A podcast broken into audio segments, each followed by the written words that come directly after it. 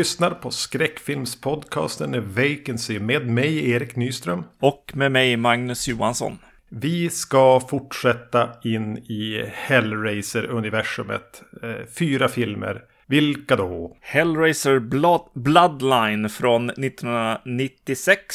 Hellraiser Inferno från eh, 2000. Och Hellraiser Hellseeker från eh, 2002.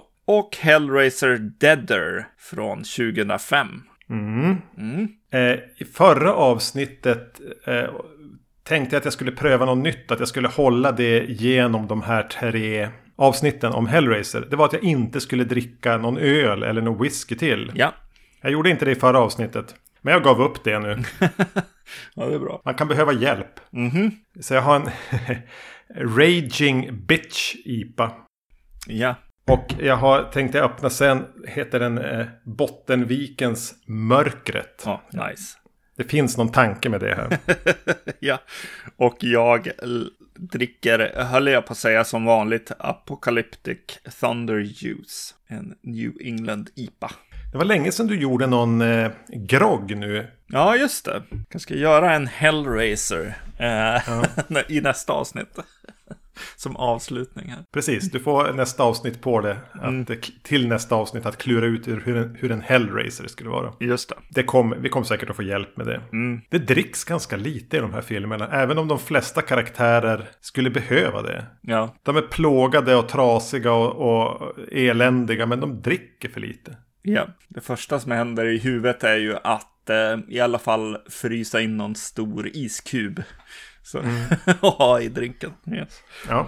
Mm. Vi kan väl ta emot förslag på hur en, en, en Hellraiser skulle vara. Just det. Som drink. Mm. Det finns säkert en drink som heter det. Finns nog en som heter Hellseeker, Bloodline. Jag har redan glömt vad de heter. Ja, den är bra. Drinknamn. Ja, vad fan. Vi, vi, vi, vi kör igång. Mm. Hellraiser Bloodline 1996 sa du va? Just det. När man i de här ganska schyssta stabila 90-tals förtexterna läser Alan Smithy som regissör. tänker man att här har någonting gått fel. ja. Och när man sen förstår att det är specialeffektssnubben Kevin Jager som har valt att ta bort sitt namn som regissör. Ja. Då ska man bli riktigt jävla orolig. Just det, japp. Men ja, den är skriven av Peter Atkins. Mm. Någon slags backstory till den här är ju att den här gick på bio. Det här var den sista biofilmen som jag förstått det. Just det. Eh, den plågades av problem. Eh, det fanns Atkins manus och Jager var väldigt med på det. Men Dimension började vara inne och peta i det. De ville göra om saker. Eh, få in Pinhead tidigare som man alltid tycks vilja. tajta till, inte göra den lika konstig. Eller den spänner ju en viss båge här. Så jag tror att Jager övergav den. Eller när han var klar så kommer Joe Chappelle. Eh, kanske mest känd för att ha gjort någon av The, The Curse of Michael Myers han har regisserat. Mm. Paul Rudd-rullen. Så det du säger är alltså att eh, Bob och Harvey Weinstein har velat ha ett ändra i filmen. Alltså. Kan det vara så?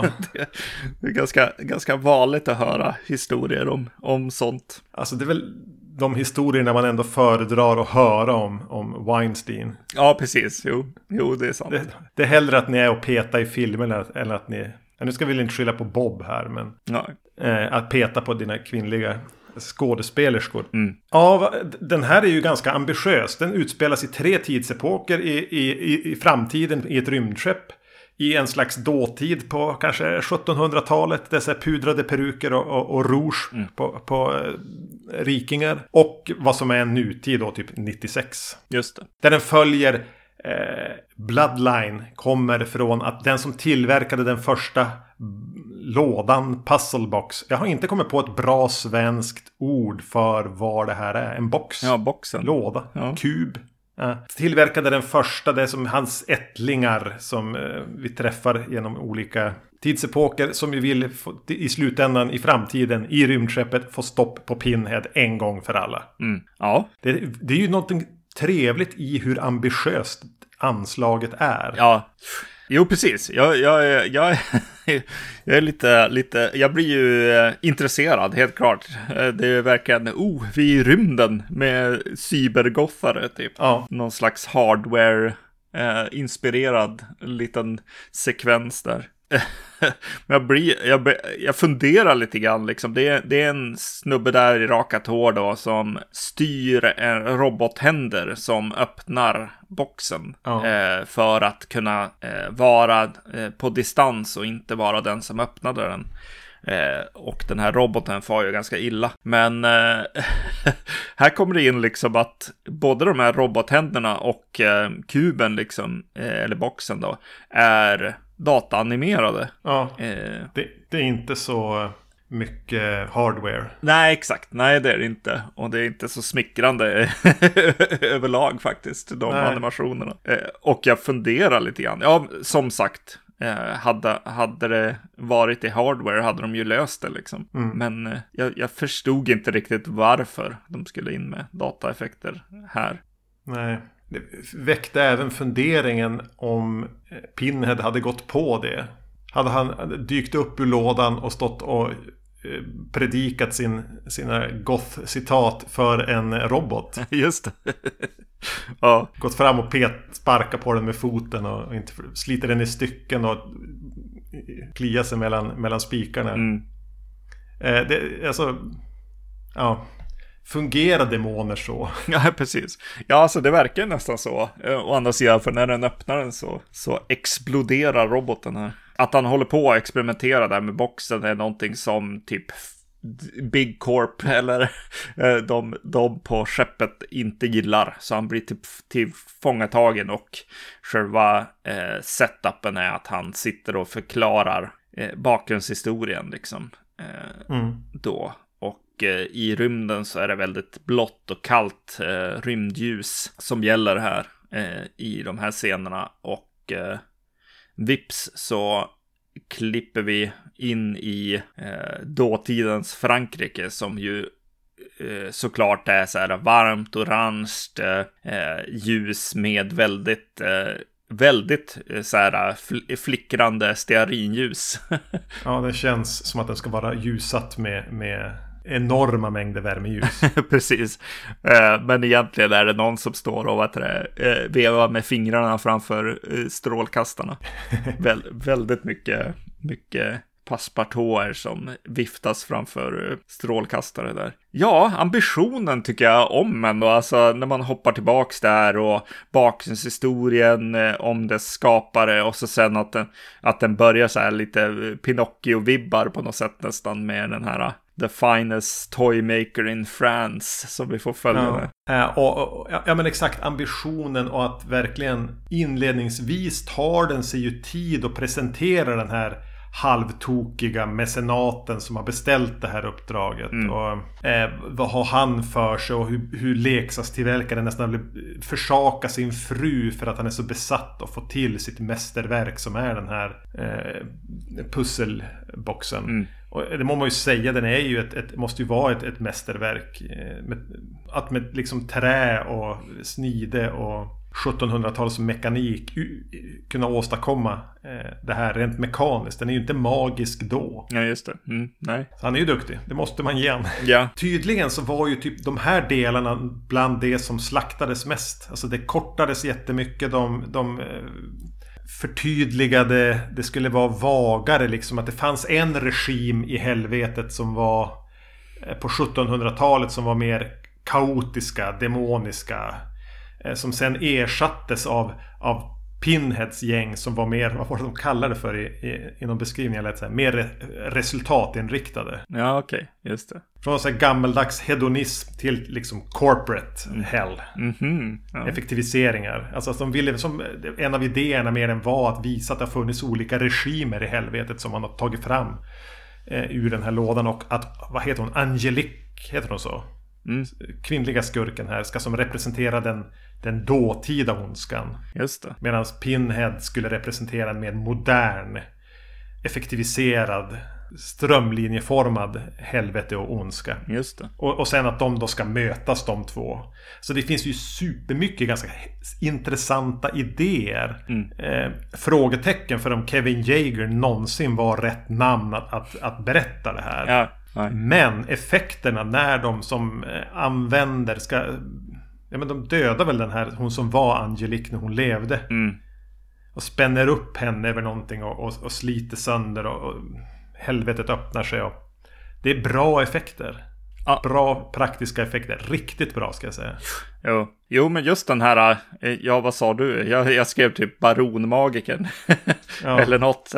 Eh, att han, att han mördar eh, kvinnor med sin unge tjänare här. Och att han har beställt boxen och en port portal till helvetet med väldigt mycket blod, blodsoffer och sådär. Mm. Han, han eh, chantar någon trollformel där jag tycker att jag hör den spektakulära Michel Suavi eh, bland annat. det är nog inte det han säger, men jag tyckte det var roligt. Eh, felhörning. Ja, alltså jag tycker att det är, det är rätt bra. Det, hör, det hör lite hemma i, i Hellraiser-universumet för mig. Eh, vilket jag kanske inte har sett, utan mer, mer vad jag har trott om Hellraiser. I mm. att, att det är folk som söker efter de här ultimata liksom njutningen eller... De är beredda att utsätta för, för riskerna och smärtan bara för att tränga igenom till någonting, till nästa nivå av njutning och lust och kaos. Mm. Som jag inte, jag håller med, jag tycker inte de har kommit åt det i, i, i de tidigare filmerna. Nej.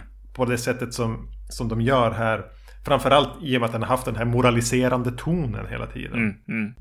Lätt reaktionära inställningen till typ njutning och gränsöverskridande beteende. Just det. Som jag tolkar det. Ja. Eh, en som står ut här som jag, jag, måste nämna är väl den här unga tjänaren. För det är väl han som vi kan känna igen. I, i och för sig, det finns faktiskt en till skådis eh, som vi känner igen senare. Men han spelas ju av Adam Scott. Mm. Jag tror typ hans debut. Ja, precis. Som ju är mycket mer känd som hu hu humoristisk liksom, skådis. Eh. Och han är rätt bra. Ja, precis. Jo. Och han, eh, han är lite rolig här också i det. Eh, först och främst så försöker han han, han har tagit på sig en roll som kanske inte passar han helt och hållet. Men till slut så får jag till så här hans typ av humor kommer lite, lite fram när hans peruk börjar se lite dålig ut och när han lägger på sig någon slags Tom Cruise-swagger där. Mm. Och jag, jag blir påmind om Interview with a Vampire som kom två år tidigare. Det känns, känns som de har castat honom lite grann för att han ser lite grann ut som Tom Cruise. Han var tydligen råpeppad på att göra den här filmen. Han hade ganska roligt men sen blev den ju sönderklippt och slaktad och typ dumpad i princip. Mm. Den gick på bio men tydligen väldigt lite.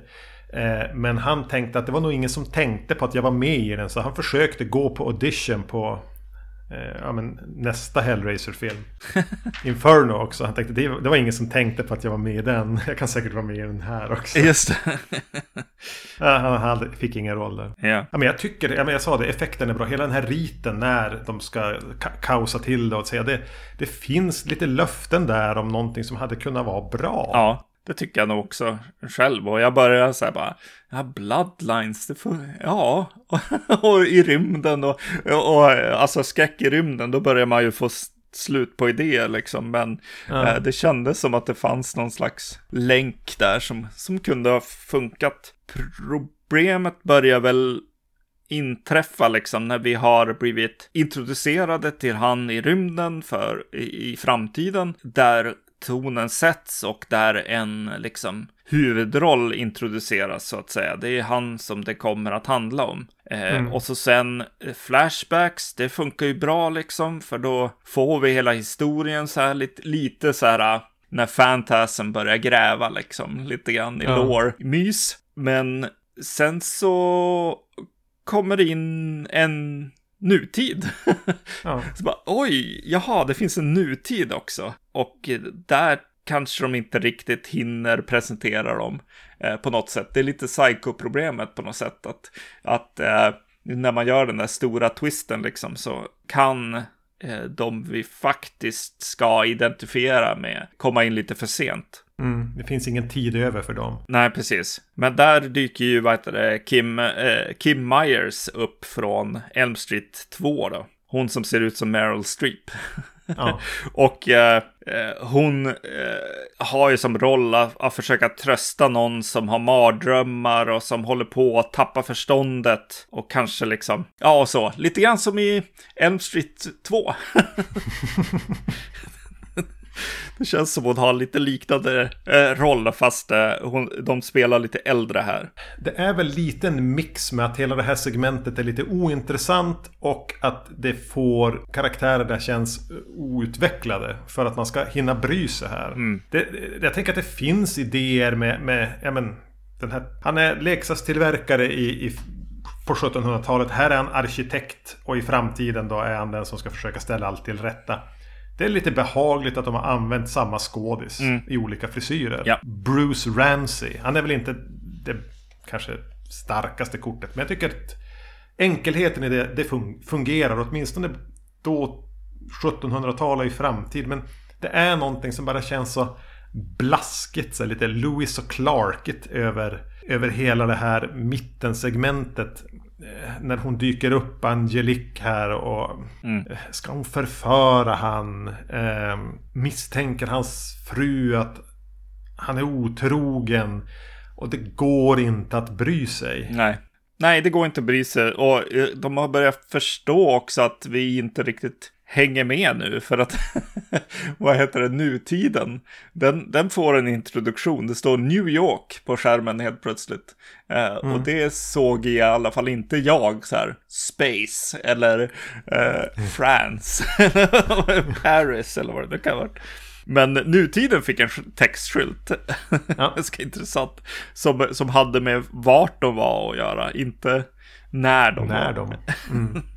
ja. Och det är ju liksom här någonstans som det här lovande för mig bara rinner ut i sanden lite grann. Mm. Ja, nej, nej, exakt. Nej, det blir ju så. Eh, allt, allt annat handlar mer om så här. Åh, titta, det lyser genom springor i väggen. Som i första filmen en callback. Mm. Eh, andra är så här saker som man säger som jag har skrivit upp och så vet det. Ja, kanske då att vet det, det, det dyker upp en borr eh, och mycket metall som fick mig att tänka på Fantasm också. Mm. Så eh, den har väl ganska mycket med Fantasm att göra kan jag, kan jag tycka. Eh, där Fantasm har en, en skapare och eh, en person som berättar historien och liksom, ja, det är charmigare på något sätt. det, ja, men det håller ihop med. Ja. Eh, och jag började också, kanske framförallt i de här fyra filmerna, tänka, men är de här Existerar de i samma universum som de tidigare tre? Mm. Har eh, Pinhead varit i New York och, och slaktat en massa folk på en nattklubb när segmentet 96 utspelar sig? Mm. Finns det en kontinuitet här? Finns det en tanke på att filmerna korrelerar med varandra? Eller är det Children of the Corn här? Att det, det är en titel det är majs och det är barn och så gör vad ni vill med det. Mm. Jag vet inte. Yeah. jo men det känns lite, börjar ju kännas så helt klart här. Det, det, det, här har de ju tappat eh, ja, men huvudkaraktärerna liksom som de, som de ju drog, drog med framåt liksom i förra avsnittet. Men... Ja, och så ska Pinhead komma in. Ja. Eh, och någon, är det här det är en hund som har hackande tänder? Visst är det det? Ja, det kanske är den här ja. Ja, mm. ja precis. Jo, ja. Ja, eh, det är det. Ja, precis. Nej, det tycker inte jag om alls.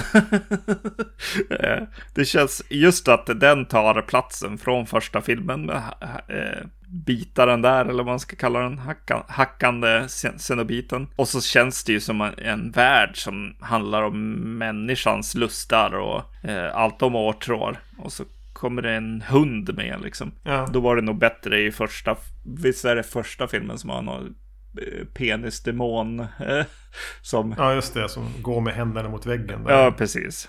Eh, då skulle de kanske gå åt det hållet istället. Mm. Och nästan alla scener med Pinhead och den här Angelique mm. faller lite platt. Och kanske framförallt när, när, är det i rymden när Pinhead dyker upp och de är på det här rymdskeppet. När någon som ska briefa han vad som har hänt. Ja. Okej, nu, måste, nu måste jag förklara för dig här. Du är lite mer old school. Så här är det. Och han står som och lyssnar nästan som att han står och tar anteckningar. Ja. nickar intresserat. Jo, det är konstigt alltså. Han är ofta konstig tycker jag. Varför har de dialoger? Ja. Nej, men nä, nästan så, men jag vet inte. Jag kanske är traditionell där i, i skräckfilm på något sätt. Men, men det blir lite konstigt. Det är som att han är lite smådum, alltså. Pinhead. Mm. Jo, alltså. deala med han och du vet att du kommer blåsa. Ja, direkt. Han bara, wait, wait what? och så bara, okej. Okay. Precis, du är den här, du är den här snygga killen. Eh, quarterbacken med, med en, en, vacker bakåtstruken frisyr. Men du, du har inte läst en enda bok. Nej, precis. Ja. Det är Pinhead. För han ser ju fantastisk ut. Det måste jag ändå säga att han gör i de flesta filmer. Mm. Han är en bra uppsyn i den där läderklänningen med hål för brösten och, mm. och, och, eh, bleka huden med, med spikarna. Alltså det, det, visuellt är han en slående och en, det har ju som satt sig någon slags populär kultur. Ja, precis. Jo, och det måste jag säga om den här filmen. Det är så synd, man kan inte säga det fullt igenom i den här filmen, men eh, ibland i den här filmen så är Pinhead riktigt bra ljusat också. Det är lite mer som Freddy i första filmen, med liksom mörker i ansiktet och mer silhuetter och med ljus mm. där, eh, där ljuset faller över ögonen så det känns som han är lite så här dödskalleliknande och sådär. Men eh, sen så kommer de och bara belyser Pinhead i fullt ljus nästan hela tiden ändå. Så att bara håll, håll honom i skuggan. Det är ju där, är där Dog, du... Är det Dog Bradley som har haft i sitt kontrakt att han måste få synas? Alltså det jobbiga är ju att, att man har hört den här historien eh, från första filmen om att så här, ska du, ska du spela Pinhead eller ska du spela han som kommer med madrassen då? Att han, han funderade på att spela han med madrassen för då såg man ansiktet. Och det, det spökar ju genom serien på något sätt för att han ja. dyker ju upp i, utan makeup lite då och då och bara tittar in. så han ska synas. Hej hej. Hej. Ja. Men, men punchlinen här är ju inte heller så dum. Ska jag säga. Att idén han hade då den här eh, leksakstillverkarens ättling sen. Mm. Var ju att på något vis locka ut Pinhead ur lådan i rymden och kunna skjuta ut honom i yttre rymden och förgöra honom på något vis. Mm. Men han är ju från helvetet. Ja. det är ju inte en fysisk plats va? Nej, just det. Nej. I, inne i jorden liksom. Så om vi kör ut den tillräckligt långt i rymden då, då kan han aldrig hitta tillbaks till helvetet. Eller? Ja, jag vet inte. Ja. Jag, jag kan både halvgilla det och tycka att det är urbota dumt. Ja, jo. Eh, alltså det är väl kanske ett problem med Pinhead. Det är ofta, ofta som, ja men det är lite Fred Krueger slut ofta. Att så bara, ja, ah, åh nej, nej jag försvinner. Men ja, du vet ju vad som kommer hända härnäst. Jason han blir i alla fall sönderhuggen och så bara, ja vi får se om det går. Mm. Eller Michael Myers som måste komma på luckor i golvet som man har råkat falla ner i istället för att explodera i ett hus och, och sånt. Ja, ah, men det, alltså, det är en hyrfilm på 90-talet. VHS-hyllan liksom. Det är inte bra. Men det är inte, jag, jag är inte arg heller. Nej, och eh, jag tycker grundidén är lite kittlande. Ja. Det hade varit kul att få se den fullt utvecklad. Inte slaktad av Weinsteins eller vem det nu var.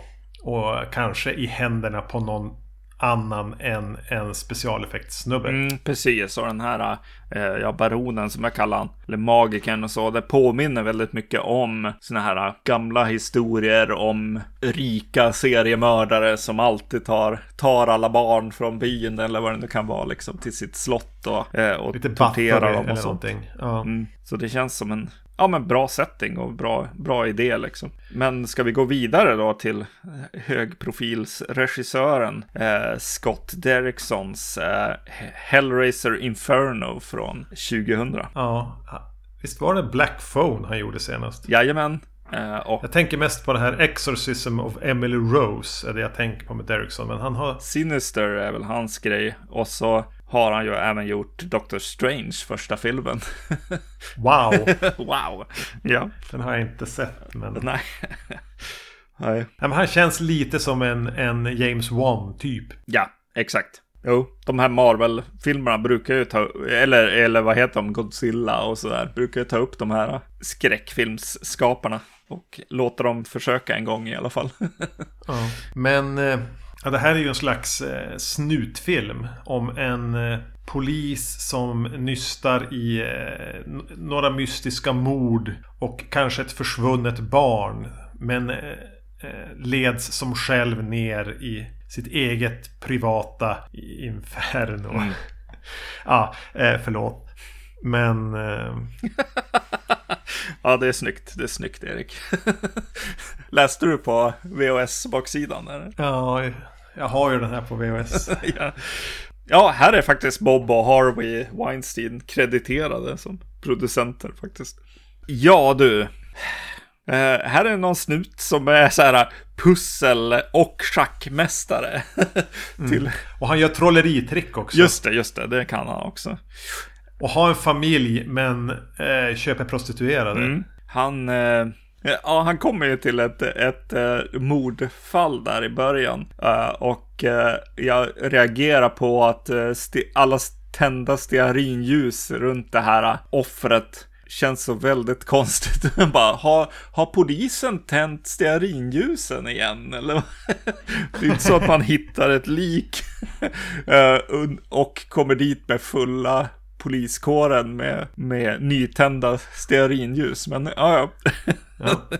Eh, det var så mörkt. Ja, han är ju rutten snut, verkligen. Som du säger, prostituerade. Han, han är en riktig sån här mobbare i skolan och eh, han snor både pengar och droger från brottsoffren och... Eh, han behandlar sin kollega otroligt illa. Ja, ja. Sen så åker han ju runt i, i med sin bil och eh, eh det spelas lite noir-musik och eh, eh, han snuten här har en noir voiceover också. Ja, just när han det. kör genom stan. Eh, så, så den här ruttna snuten liksom ska väl, ska väl kännas lite så här noir-ig. Då är det ju synd att det är en Tidernas träbock. Ja, jo. Craig Sheffer tror jag han heter. Just det, det är ju, han har ju huvudrollen i Nightbreed. Så det alltså. finns någon slags koppling där. Ja, han är, han är fruktansvärd. Ja, jo, han är inte bra. yes. Alltså det jag kan tycka är lite häftigt med det här första mordet är att de i ett ljus där hittar ett barnfinger. Ett avknipsat barnfinger. Ja, ja det är bra. Ja, men det är ingen dum idé. Och han får som för sig att det här barnet lever. Mm. Det här är en mördare som lämnar meddelanden i form av barnfingrar i ljus. Jag måste hitta mördaren och stoppa det här innan så länge Rädda barnet för det lever nog fortfarande. Mm. Det är som det på något vis som förutom allt hans så här, grisiga beteende. Det som är hans drivkraft, hans motor genom hela filmen. Mm. Men det är ingen annan som bryr sig om de här barnfingrarna. Nej. Det är bara han. Ja. Det är som att ingen annan ens erkänner att det existerar det här. Hans McGuffin här. Nej, precis. Nej. Är det en tanke eller? Ja, just det. Mm, kanske. Eller finns ens de där barnfingrarna? Exakt. Jo. Eller är det bara slappt berättande? ja, ja. det vet man inte. Och han börjar ju på vägen här då se demoner. Ja, precis. Jo. Så Jacobs ladder-demoner. Ja, precis. Exakt. Jag, ty jag, tycker, alltså det börjar med någon som är lite, lite härlig på något sätt. Väldigt, väldigt så här, som jag tänker att Hellraiser borde vara. Eh, där det är, det är två, eller en Cenobit kanske. Jag kommer inte ihåg, men nej, det är två stycken som trycker in liksom händerna i, i honom när de smeker hans liksom bröstkorg mm. och han börjar njuta av det liksom. Det känns lite grann som Hellraiser ska vara på något sätt.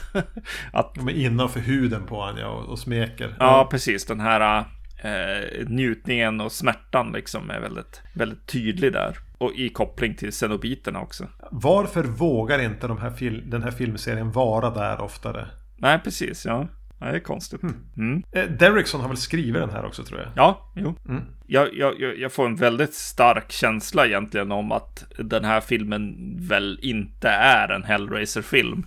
Eh, när, den, när den skrevs någon gång. Eh, det känns som, som de här tomma ansiktena som dyker upp med någon slags svart lång tunga. Är något eh, annat än, eh, än Cenobiter på något sätt. Eh, men tydligen har, har har han sagt att nej, den här har, den här var liksom från pitch till, till VOS eh, så var den en, en Hellraiser-film. Ja, alltså, jag känner också igen att jag har hört det där att han har varit så tydlig med det medan att det alltid har funnits rykten om att nej så var det absolut inte. Det här var ett annat manus. Ja. Men vem fan ska man tro på då? Eh, och, och, och, i slutändan så bryr jag mig faktiskt exakt noll nej, om det. Ja. Ja du, det här är ingen lycklig film. Nej. Eh, den är en deprimerad jävla soppa Alltså han slaskar runt, beter sig illa, mm. jagar ledtrådar. Han känns bara träig och trött och, och grisig. Och då på något vis där jag bara låg i soffan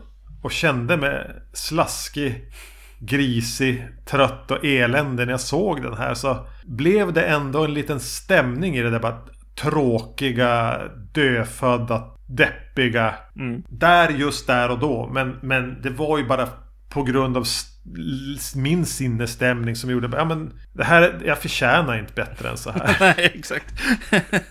nej. Här får du din fan. Ja. Du, får den här, du får den här tråkiga, tråkiga filmen. Nej, precis. Ja, nej, det är ju så. Alltså, det är ju också. Ja, men lite grann så här. Jag, det ekar från förra avsnittet när du sa bara oj vad präktig den är liksom. Och ibland, det här är den ju inte det huvudrollen ska liksom ner i, ner i undervärlden liksom. Som är till exempel en piercing studio.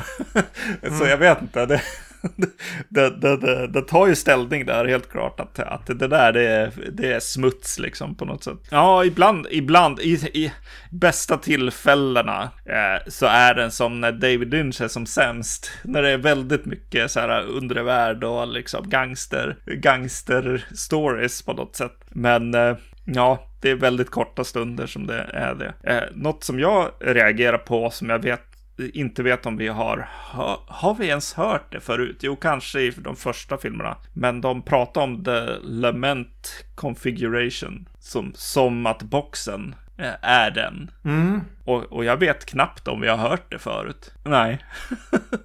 och det Nej. tyckte jag var häftigt att de tog, tog tag i. Jag vet inte Nej. om det är från boken eller om, om vi bara inte lyssnade i, i resten. Men, men eh, den fick ett namn helt enkelt där.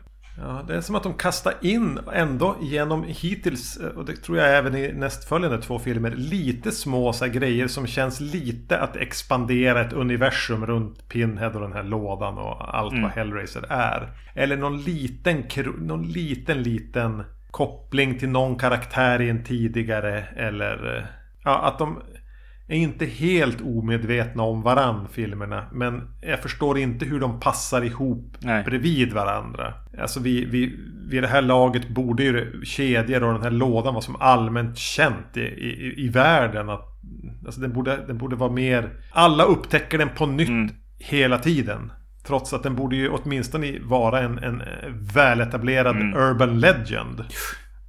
Ja. Men, men Nej, de vill inte gå kanske lite grann som när Elm Street tappade några liksom, huvudroller och så. Eh, och började fundera på vad som skulle grävas i. Och då blev det ju liksom eh, Sanna var 100 Maniacs eller vad fan det är. Eh, och sådana grejer liksom. Mm. Eh, att, det, att det blev att gräva i, i Freddys förflutna på något sätt och mytos. Och det är, väl, det, det är väl det den gör som kanske håller den ihop liksom med resten.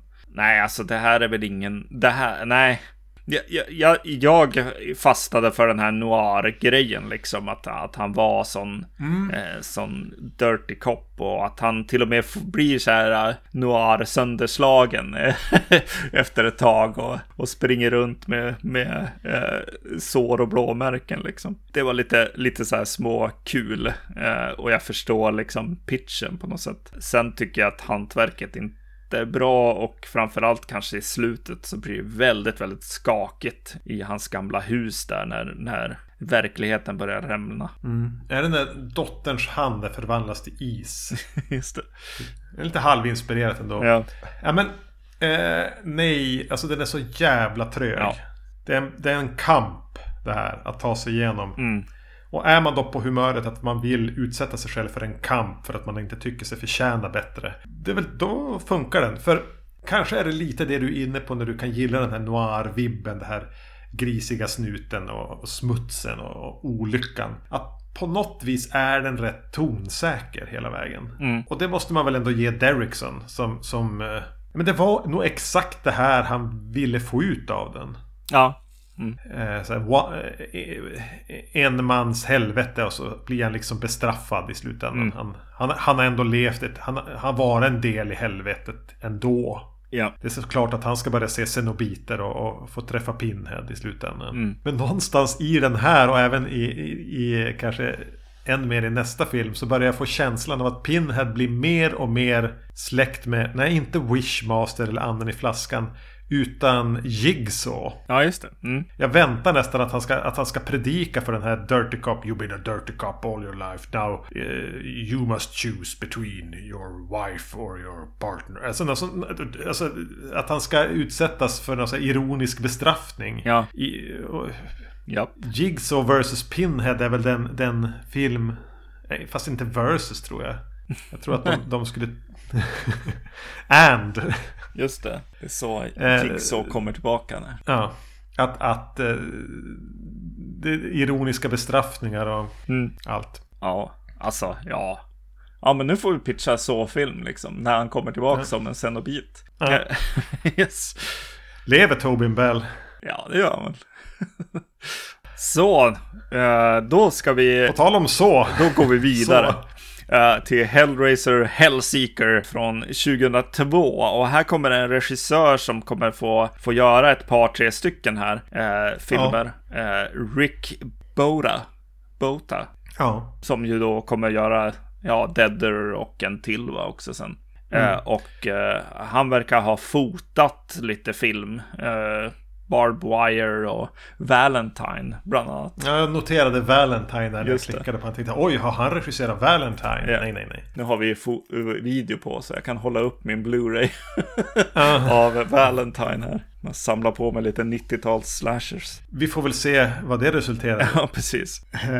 Mm, ja, men jag tänkte på det när, när jag hade kommit en bit i den här filmen. Jag tänkte på Rick Boda. Ja, men han har som sin trilogi, eller vad man ska kalla det för. Ja. Och bara tänka på, ja, men hur, hade vi kunnat dela in de här avsnitten på andra sätt? Ja, men det hade kanske varit möjligt att tänka att de fyra första filmerna Alltså de tre vi pratade om i förra, 1, 2, 3, 4 Hade kunnat vara ett avsnitt. Det var de som gick på bio, de har ett visst annat anslag. De kanske har de lite större ambitionerna. Mm. De är lite mer cinematiska. Sen skulle det gå, ha gått att göra, för jag tycker att, att eh, Inferno och Hellseeker har lite det här enmans eh, fördärv. Mm. På något vis. Det är en enmans privata helvete. Ja. Temat. Men eh, ett, annat hade ju, ett annat sätt att dela in dem hade ju varit att låta Derrickson-filmen stå för sig. Men att göra Rick Botas trilogi. Ja. Men, men vi, vi har ju hackat upp det här i, på flera olika sätt. Ja. Men det här blir alltså den första Rick Boda-filmen. Och jag kan gilla att någon jag aldrig hört talas om, som har fotat en del filmer, får göra tre på rad. Mm. Kan vi få lite kontinuitet här? Just det. Och där kommer väl så-filmerna in också. Det blev det väl också när fabriken sattes igång liksom. Är det inte så att de också har liksom någon som bara gör dem helt enkelt ett tag? ja. Ja, ja. Den här handlar om en man som i en bilolycka förlorar sin hustru. Värd att återkomma till henne. Men ganska, han vaknar upp på sjukhuset. Han verkar vara misstänkt för ett brott. Vad har egentligen hänt? Dröm, mardröm, helvete, verklighet. Vad är vad? Dean Winters spelar huvudkaraktären som går runt och har ont i huvudet hela tiden. Just det. Och eh, det första vi får se i princip är ju att Kirsty is back. Eh, då- Ashley Lawrence. ja, Det bästa med de två första filmerna. exakt, Kanske. exakt. Eh, jag skrev dottern i första filmen och Final Girlen i andra filmen. Eh, Lite så. Eh, Känsla på det. Eh, Huvudrollen i ena och eh, någon random slutstridsdotter som kommer in i första filmen mot slutet. I andra filmen fick ju jag en, eh, en eh, liten respekt för henne. Jag tyckte att hon var en ganska bra sån här eh, skräckfilms huvudroll helt enkelt. Ja. Jag blev rätt glad att se henne eh, komma tillbaka. Eh, fast hon dör ju direkt. Ja. i en bilolycka eh, där bilen sjunker till, till botten och eh, hennes man är den som klarar sig då. När bilen störtar ner från den här bron. Mm. så har de filmat det från olika vinklar för att kunna klippa mellan. Mm. I vissa av de vinklarna regnar det. I andra inte. Så det är på den nivån vi är i ambition här. Ja, Eh, och där, då, då, då kommer jag direkt in på eh, eh, ambitionsnivån här också för att jag, jag känner eh, jag vill kolla ut vi har inte pratat om musiken nästan alls i serien, eh, men här tycker jag att den är riktigt jobbig. Eh, den är så väldigt generisk, väldigt så här att, ja men tv-deckar, pulserande liksom, musik det ska vara någonting här så vi lägger på det. Och så sen lite elgitarrer som kommer in ibland. Ah, det är rätt trist alltså. Oh ja. Ja. eh, ja men här kan man väl säga direkt alltså att de första hade, de, de kände man var fotade på film. Det var filmer. Mm.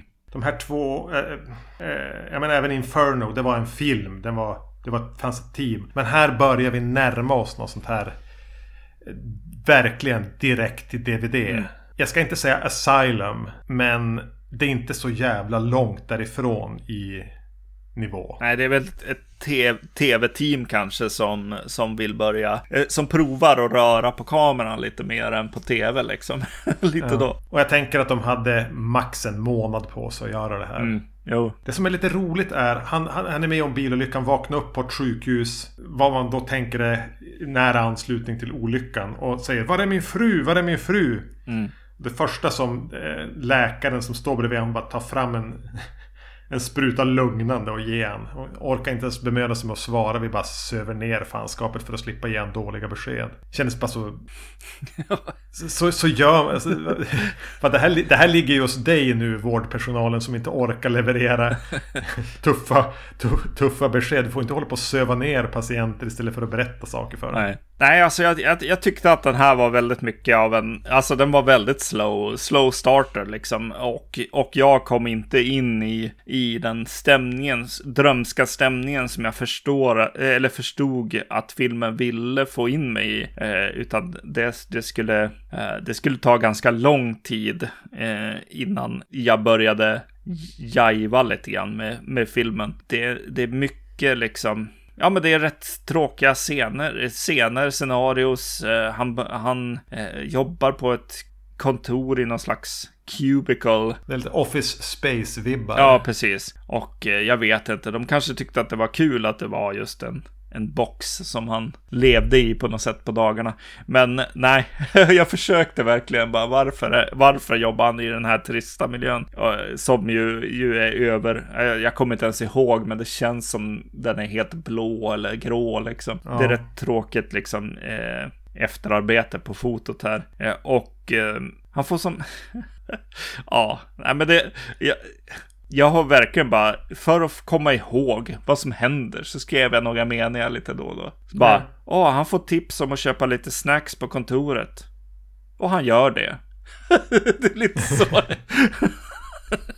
ja, men det är mycket fillers här. Ja. Jag, jag, förstår ju, de har ju velat skapa den här vaken mardröm. Du vet aldrig vad som är vak dröm, mm. mardröm, eh, nästan en parallell universum. Vad händer egentligen? Grejen. Ja, eh, jag vet att när jag var yngre och, och drömde ihop filmades själv när jag var ute och promenerade. Kunde jag få såna här idéer. Typ någon bara med sprängande huvudvärk och inte vet vad som är verkligt och inte. Och allt blir, blir frustrerande. För det kan alltid vara en ny mardröm att vakna upp från. Och var är början och var är slutet. Och, mm. eh, men det är, alltså, så, det är ju en kortfilm. Ja, precis. Men här kastas han in i, i lite olika scenarion. Han har sin, ja men han är på det här cubicle-stället. Han har sin lägenhet som är så otroligt mycket, alltså en, en sitcom-väggar bara uppställda. Mm. Eh, som Seinfelds lägenhet ungefär. Och så en korridor de orkar bygga också. Yeah. Både på kontoret och i lägenheten och när någon säger åt honom att slappna av mer, gå och få akupunktur. Så är, ha, har han ju sex hela tiden yeah. med alla. Alla vill ha honom. Ja, exakt. Jo. Eller inbillar han sig det? Det där ska ju som vändas och vridas på några varv. Eller är det så att de blir mördade? Mördar han dem? Ja. alltså, det händer vid något tillfälle här. Alltså, ja, för, ja, precis, exakt. Han blir ju antastad där av chefen som för övrigt påminner mig om, äh, vad heter hon, Anna Faris från Scary Movie-filmerna. Ja. Sen när han har blivit antastad så får han en video på sin dator och så sen börjar han besöka polisstationen och Doug Bradley sitter och är någon snut där. någon mm. kort klipp. Ja, alltså det är inte bra. Men sen helt plötsligt så börjar han liksom spy, spy en ål. Och jag tycker mig se hans, eh, den här cenobiten som hackar tänder eller något sånt på andra sidan gatan när han tittar ut genom fönstret. Och eh, eh, sen så börjar han titta på gamla videosar med Christy och de stämmer inte riktigt med hans minnen. Nej. Och han liksom, vad har jag gett henne boxen i en present och sådär. Då börjar jag tycka att det är en kul, kul idé på idéstadiet. Och eh, det är mycket, mycket saker med just video, det är hur den klipps, hur de... Eh, alltså den, den är skriven också av eh, filmklippare. Och det syns på något sätt. Alltså det är verkligen de här lite lösryckta eh, scenerna som ska koppla ihop till någon helhet och sådär. Ja, han börjar se sig själv ha sex i en stol till exempel på en tv-skärm. Men han har ju inte haft sex i den där stolen. Nej. Men han ser det och så börjar han dra handen framför kameran och inser att det är live liksom. Eh, den tomma eh, stolen i den tomma stolen så har han sex med någon granne. De, de här liksom videotricksen och sånt börjar jag gilla faktiskt. Jag tycker att det är charmigt eh, på, kanske som du säger, kortfilmsviset liksom. Att det, det, kanske just att den scenen börjar ta lite för lång tid och överförklara sig själv. Men... Eh, de mjölkar en hel del ganska mycket. Ja. Jo men alltså den är ha små glimtar av sånt här när de har haft lite kul. Ja. Och ett så här återkommande grej som jag aldrig riktigt fick kläm på. Det är de här poliserna. Alltså det är som en farbroderlig, ganska vänlig, mörkhyad polis. Som han mest pratar med. Men ibland dyker det upp en så här low rent Nicolas Cage snut som ser ut som en kokainmissbrukare som är mycket hårdare och intensivare med han. Mm. Och det är som att de här aldrig är i samma rum. Nej. Någon gång säger den här farbroderliga snälla polisen till Men sitt här ett tag, jag ska bara kolla en grej. Och sen kommer den andra kokainsnuten in mm. och är härjad och har med sig två andra som släpar ut honom ur det rummet och ut där de andra sitter och så händer något konstigt. Poliser bara står och spöar någon i bakgrunden. Mm. Och kastar ner honom på en skrivbordsstol och då kommer den svarta tillbaka och säger jag, jag trodde jag satt åt dig och väntade där inne och då ser man inte den här andra. Nej. Så bara, vad, händer med poliserna här? Vad det här Ja. Inbillar han sig en av dem eller? Ja, precis. Och det är ganska, det är ganska snyggt genom hela... Det tar ett tag innan man förstår att men det där är ju inte två partners. Nej, exakt. Nej. Nej, men det och liksom det här lite eh, mer sexuella temana än vanligt och eh, eh hur, hur ja men man, eh, man vet ju att allting är drömskt här helt enkelt. då. Eh, och jag börjar fundera på liksom, vad är hans connection till xenobiterna egentligen? Varför ser han dem? Är det Kirsty, liksom, vad, vad, hur öppnar, är det han som har öppnat boxen vid något tillfälle? Har jag sett det hända och sådär? Eh, eh, framförallt så är han och köper lådan av, av den här, ja men som också är en del egentligen av Hellraiser-universumet, att det är alltid någon, någon liksom dagdrivare eller vad man ska kalla det för. Ja. Eh, som, som eh, dyker upp med boxen och han, har, han verkar ha köpt den i sina drömmar av honom eller någonting. Jag vet inte. Det är något, något uh, mysigt med det där och, och jag, jag tror faktiskt att det är ja, men det jag sa, att det är klipp klippare som har skrivit filmen. De, de vet liksom hur den här typen av narrativ ska sitta ihop på något sätt. Även om det är dåligt, alltså ja men rätt dåligt utfört och skådespeleriet är inte så bra, ljussättning är inget bra och sådär. Ja, det är billigt. Eh, ja, precis. Och, och ja, men det, är, det är klart den här är också småtråkig, för det här är ju inte story för 90 minuter, men de, det skulle ju vara det. Ja, och, och, och jag har också kommenterat att det är två filmer i rad här med de här kararna som går omkring i en film. och eh, då, som är i spiral liksom mode. Så, så även om det börjar, börjar låta som att jag gillar den här filmen så kände jag ju att jag hellre hade slagit igång Bad Lieutenant. och sett den igen. Ja, han, han stapplar runt och folk dör. Vad är det som händer egentligen? Mm. Pinhead börjar ju jobba sig in också såklart. Och dyka upp och, och predika lite grann. Gör inte Frank och, en liten cameo också vid något tillfälle? Gör han det? nere i bårhuset på polisstationen? För de har väl bårhus? Absolut. Ja, okej, okay, ja. Mm. och eh, där är det en skinnflådd person i, skjort, i vit skjorta som, som sitter vid väggen någon gång. Eh, som han bara råkar se. Ja, just det. Just det. Ja. Han, han eh, börjar ju uppleva att Pinhead och Cenobiterna på något vis försöker sätta dit honom för en massa mord på de här kvinnorna som han har haft sex med. Mm. Och han säger vid ett tillfälle till Pinhead You pinned it on me! ja, det är bra. ja.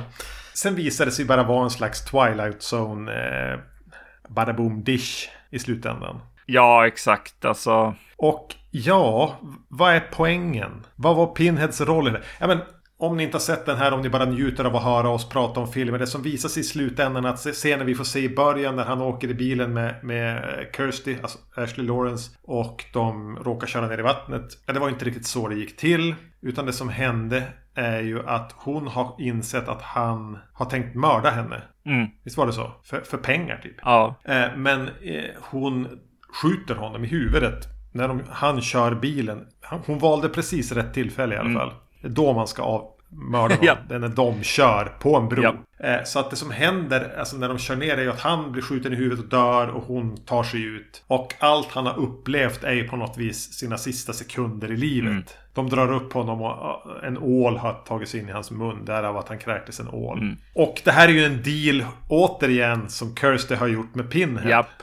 Och de står som där i slutändan på stranden och... och ja. Ja, alltså... Och hon har lurat Pinhead en tredje gång. Ja.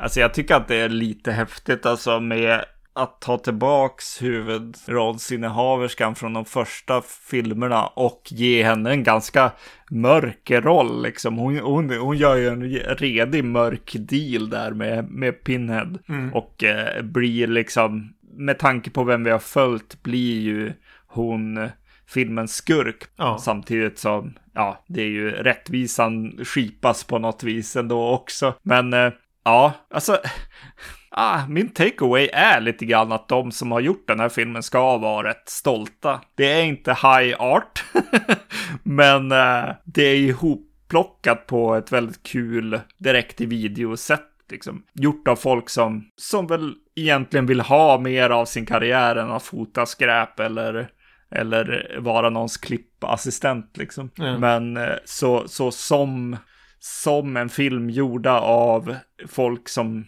vill mer på något sätt så tycker jag ändå att de ska vara rätt stolta över den här filmen. Sen, ja, eh, igen, den är inte, den är inte särskilt bra.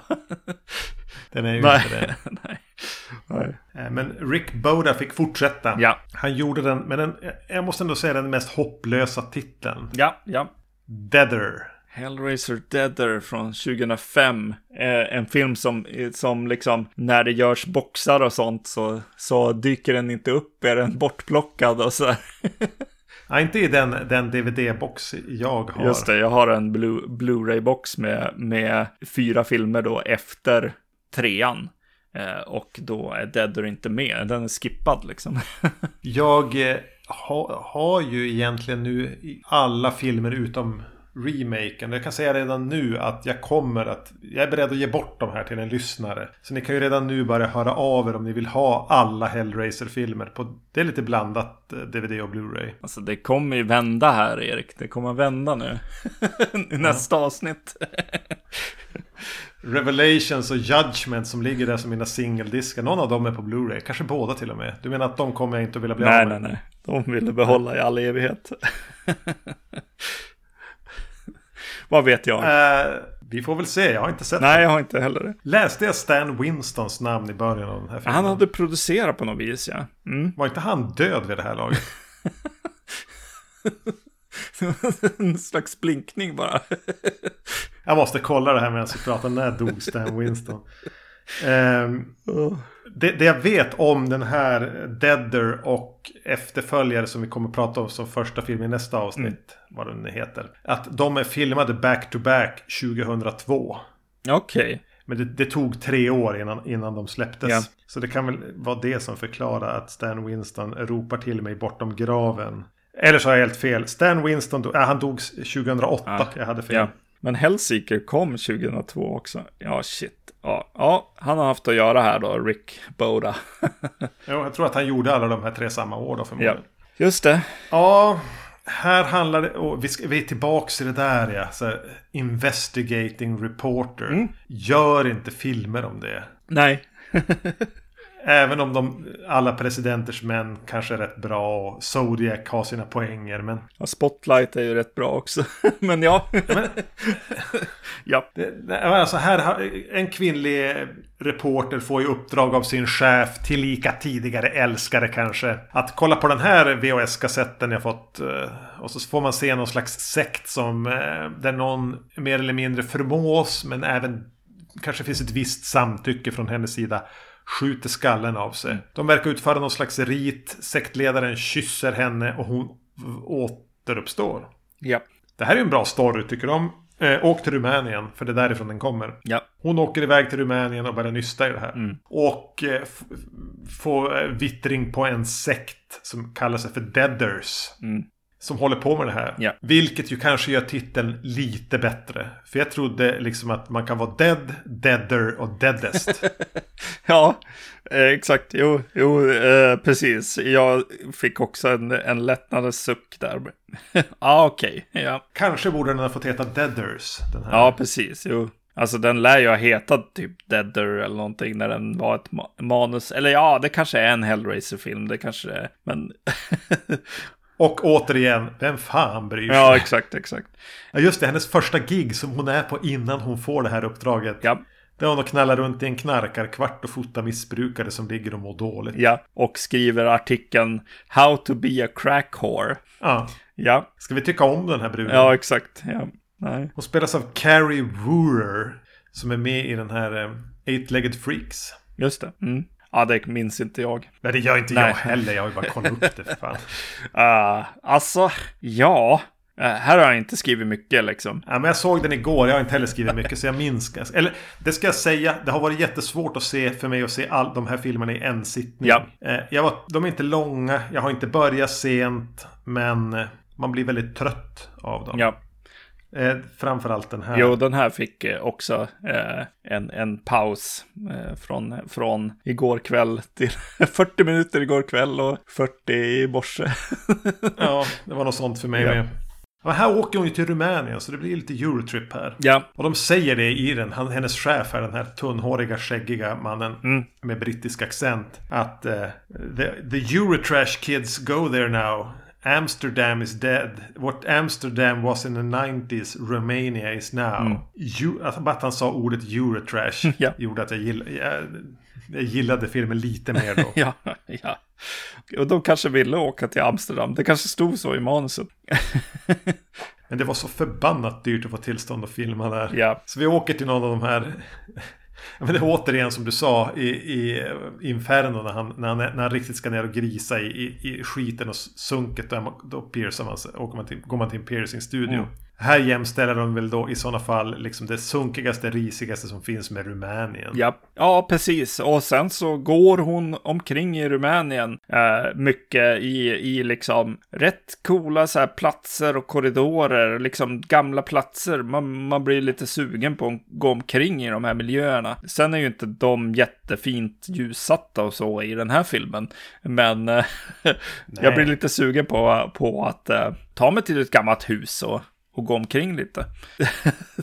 det har det ju filmen. Eh, och så kan jag ju tycka att det är lite kul att de har den här sexklubben eller vad det nu är, liksom i tunnelbanan, i, i en viss eh, tunnelbanevagn. Ja. Det, det, det tyckte jag var lite charmigt liksom. Det var väl kanske... Ja, det är ingen dum idé. Nej, det är väl den, den där äh, när, när, vi, när vi ser på, på filmer och vill vara på festen på något sätt. Så tyckte jag att, mm. att den där eh, tunnelbanevagnen var en rolig plats för någon slags klubb. Eh, nu var den kanske lite väl sexklubbig för mig, men det var något, något lite charmigt med att den åkte runt också. Det var lite för mycket att hänga i från de här ledstängerna i taket man ska hålla i sig naken med kedjor. Ja. Och lite för lite ligga på golvet och röka braj. Exakt, jo.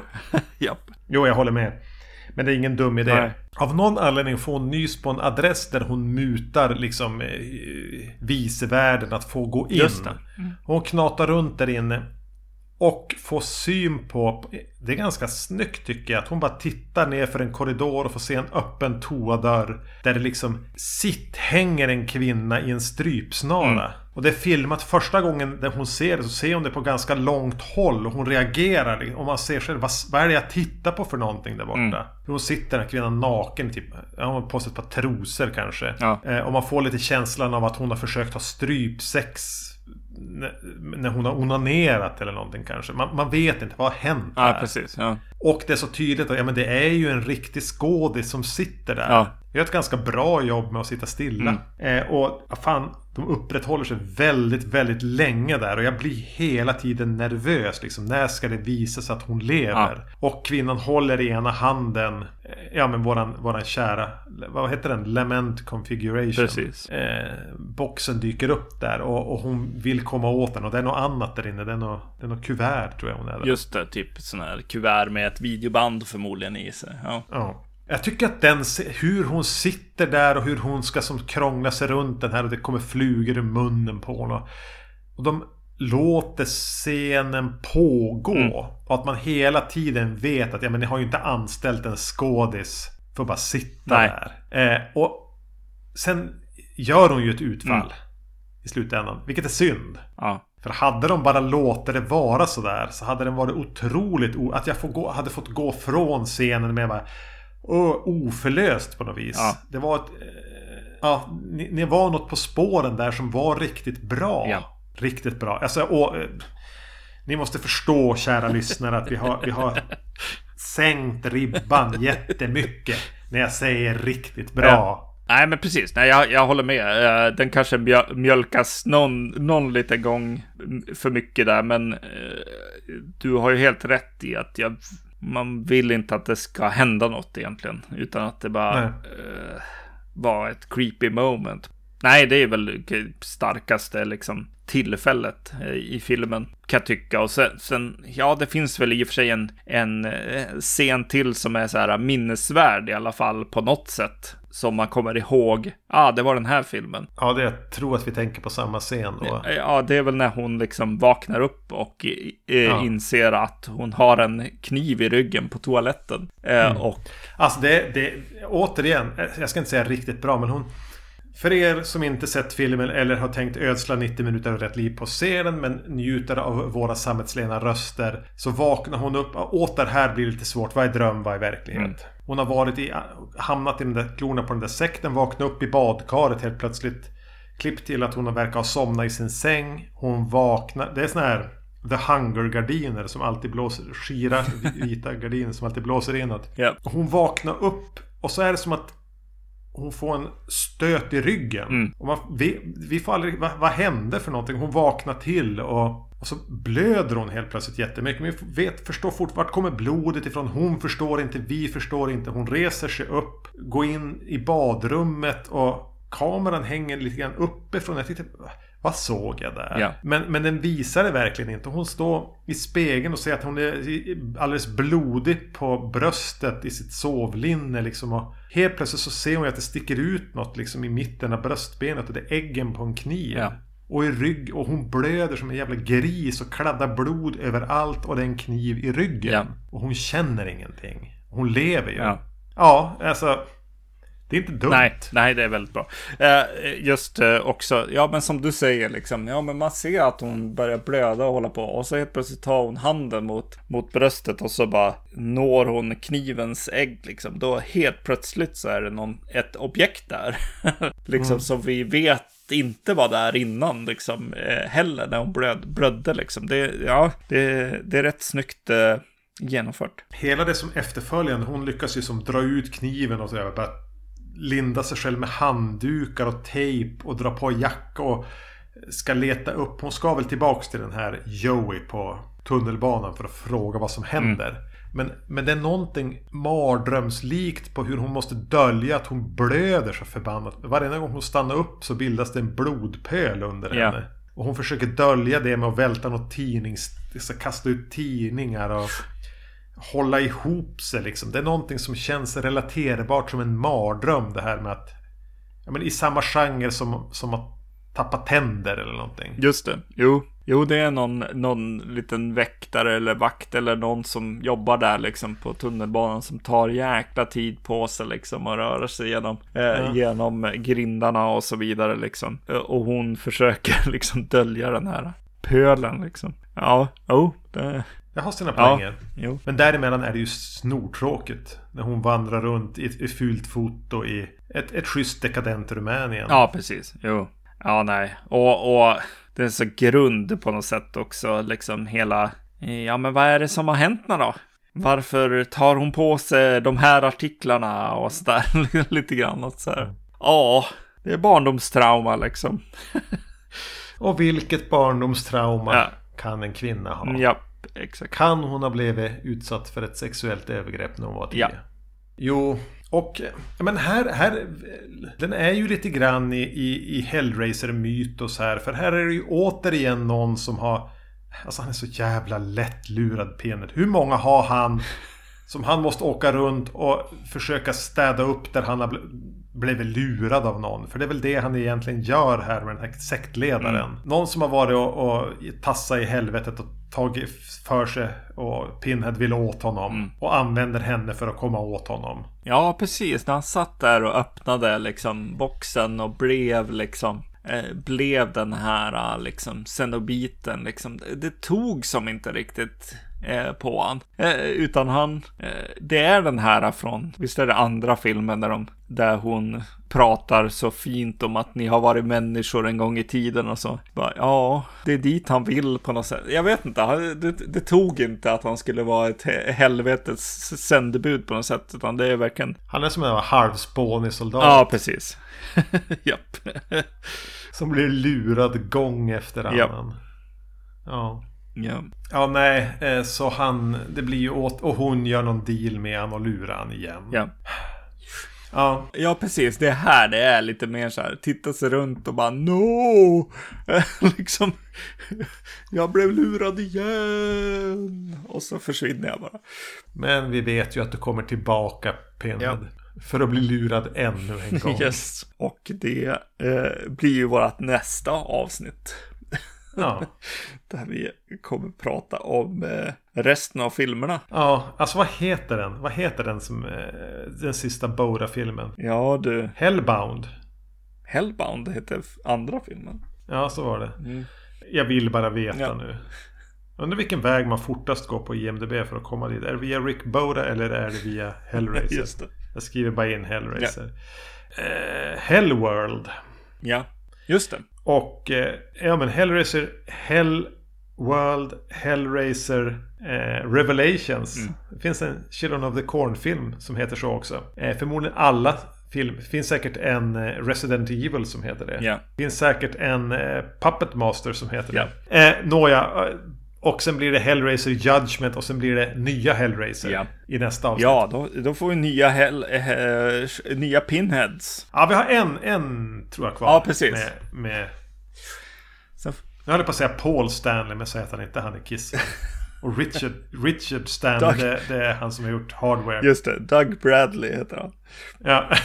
uh, ja. Förlåt. Nej, men det ska, det ska väl bli kul. Så får vi se om, om de håller måttet. Eh, bättre eller sämre här och se om vi får, får tillfälle att svära i kyrkan igen. Mm. Jag, jag, tror att jag kanske har svurit i kyrkan och hyllat en del av det, av det här ändå. Eh, lite mer än, än jag hade tänkt faktiskt, om jag ska vara ärlig. Men det var lite vad jag hade förväntat mig. Att vi skulle in i det här hyrfilmsträsket som vi mår ganska bra ja, i. exakt.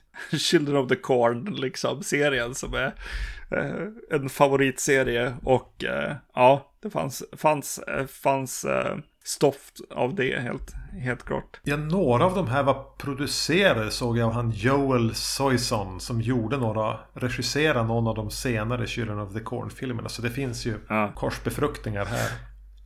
Ja. ja. Vi får, vi, vi, får försöka hålla de här i minnet och göra en sån här jobbig ranking i slutet. Ja, jag har tänkt på det också. Hur fan ska det ja. gå? Får se om alla innan Ja, ja, precis. Vi får köra en liten snabb repris. Ja men vad kul att vi eh, har kommit två tredjedelar i alla fall. Yes. Eh, Facebook kan man kommentera. Man kan mejla oss på podcast.vacancy.se. Om ni lyssnar på oss på Spotify så tror jag man kan gå in och rösta där. Och det kan man ju göra på iTunes och annat också. Bara så att vi får höga betyg om ni tycker att vi förtjänar det. Man kan söka upp mig på Instagram där jag heter Erknym. Och jag heter Zombie-Magnus. Tack för att ni lyssnade. Vi hörs. Hej! Hej!